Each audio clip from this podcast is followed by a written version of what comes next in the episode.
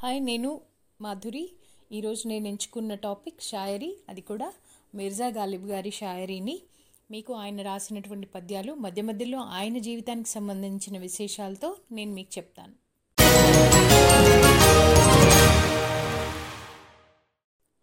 बेवजह नहीं रोता इश्क में कोई गालिब बेवजह नहीं रोता इश्क में कोई गालिब जिसे खुद से बढ़कर चाहो ఓ రులాతా జరూర్ హై ఆగ్రాలో పదిహేడు వందల తొంభై ఏడు డిసెంబర్ ఇరవై ఏడవ తేదీన జన్మించాడు గాలిబ్ ఈయన అసలు పేరు అసదుల్లా ఖాన్ బేగ్ అయితే తన కలం పేరుని ఫస్ట్ అసద్ కలంతో రచించాడు కానీ అదే పేరుతోటి వేరొక కవి రాస్తున్నారు అని తెలిసి ఇది ఒక తికమకకి కారణమవుతుందేమో అని తన కలం పేరుని గాలిబ్గా మార్చుకోవడం జరిగింది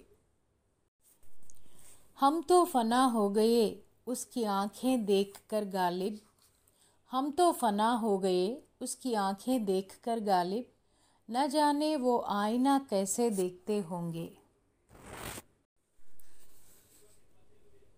గాలిబ్ తల్లిదండ్రులు చాలా చిన్న వయసులోనే చనిపోయారు ఆ తర్వాత అతను తన మేనమామ దగ్గర పెరుగుతాడు పదకొండేళ్ల వయసు వచ్చేసరికి అతను తన తొలి కవిత్వం రాయడం మొదలు పెడతాడు ఈవెన్ మేనమామ చనిపోవడంతో వెళ్ళిపోయి తన తాతగారి దగ్గర పెరుగుతాడు.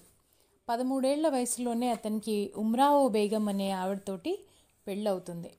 వాళ్ళిద్దరికీ ఏడుగురు పిల్లలు పుట్టారు కానీ దురదృష్టవశాత్తు ఎవ్వరూ కూడా బతికిన దాఖలాలు లేవు.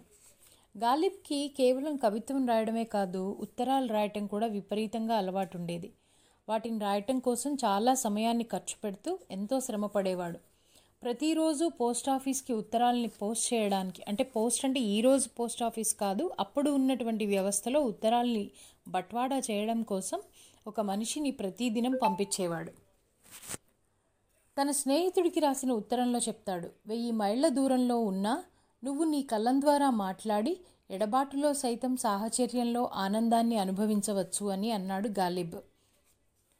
ఇలాంటి బాధని కూడా మనసులో పెట్టుకుని ఏడుగురు పిల్లల్ని కోల్పోయిన బాధని మనసులో పెట్టుకుని కూడా తన స్పాంటానిటీని లేకపోతే సెన్స్ ఆఫ్ హ్యూమర్ని మాత్రం ఆయన ఎప్పుడూ మిస్ అవ్వలేదు. అలాగే ఆయన రాసే కవితల్లో అక్కడ ఉద్దేశించింది అమ్మాయినా అబ్బాయినా అనేటటువంటి జెండర్ని రివీల్ చేయలేదు. అన్సర్టన్గా ఉంటుంది. అక్కడ జెండర్ అనేది అమ్మాయా అబ్బాయా అనేది తెలియకుండా ఉంటాయి ఆయన కవిత్వంలో.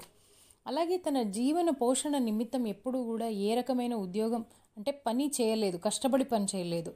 రాజుల పోషణలోనూ తన స్నేహితుల సహాయంతో తన జీవితం మొత్తాన్ని కూడా గడిపేశాడు. అలాగే ఈయనకున్నటువంటి బలహీనత ఏంటి అంటే మద్యపానం జూదం. తెలిసి కూడా వాటిని వదులుకోలేకపోయారు. చివరికి ఆయన ఫిబ్రవరి పద్దెనిమిది వందల అరవై అరవై తొమ్మిదిలో ఢిల్లీలో ఆయనకి ఉన్నటువంటి చాందినీ చౌక్లో ఉన్నటువంటి గాలి కాసిం జాన్ అనేటటువంటి మహల్లో చనిపోయారు. అది ఈరోజుకి కూడా గాలిబ్ స్మృత్యర్థం దృష్ట్యా మ్యూజియం లాగా ఉంది. మనం కూడా వెళ్ళి చూడొచ్చు.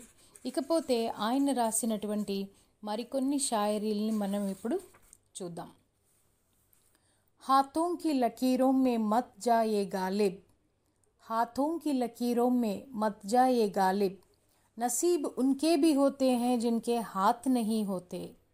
नसीब उनके भी होते हैं जिनके हाथ नहीं होते। ज़िंदगी से हम अपनी कुछ उधार नहीं लेते। ज़िंदगी से हम अपनी कुछ उधार नहीं लेते। कफन भी लेते हैं तो अपनी ज़िंदगी देकर। कफन भी लेते हैं तो अपनी ज़िंदगी देकर। मेरे मरने का ऐलान हुआ तो उसने भी यह कह दिया। मेरे मरने का ऐलान हुआ तो उसने भी यह कह दिया। अच्छा हुआ, मर गया। बहुत उदास रहता था।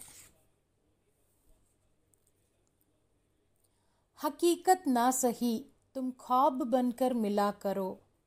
हकीकत ना सही, तुम ख्वाब बनकर मिला करो। भटकते मुसाफिर को चांदनी रात बनकर मिला करो। भटकते मुसाफिर को चांदनी रात बनकर मिला करो।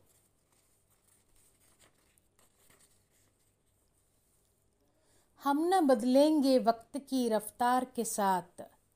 हम न बदलेंगे वक्त की रफ्तार के साथ। जब भी मिलेंगे, अंदाज पुराना होगा। मोहब्बत में नहीं फ़र्क जीने और मरने का। उसी को देखकर जीते हैं, जिस काफिर पे दम निकले। न वो आ सके, न हम कभी जा सका। न वो आ सके, ना हम कभी जा सका। न दर्द दिल का किसी को सुना सके। न दर्द दिल का किसी को सुना सके।